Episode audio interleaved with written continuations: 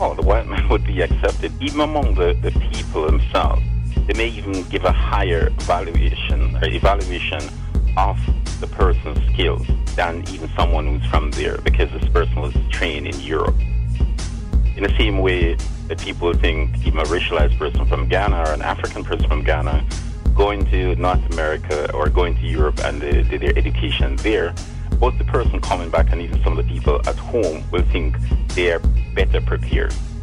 So there, there are certain assumptions that be made that the white man will be integrated into society because he's bringing that white body and the unearned credit, that credits that are attached to it when the person enters um, Ghana.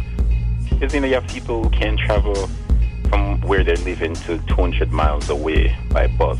Can't, they cannot even afford the. So how if a white person or even a racialized person should leave Europe, North America, and is to come and visit that space, they, you, you make the assumption that a person is well, where they but in terms of the German in Ghana, the person would be accepted in society, even with this working knowledge of the language.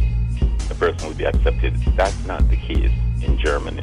You, you still walk around with the mark of Cain as a racialized person when you enter German space, you enter Canadian space. You'll be someone who's born in Canada and you still being asked where you're from. Why would you be asking someone that about where you're from when it's clear by their accent that it, they don't speak accented English? But you still carry around the mark of Cain in your racialized body.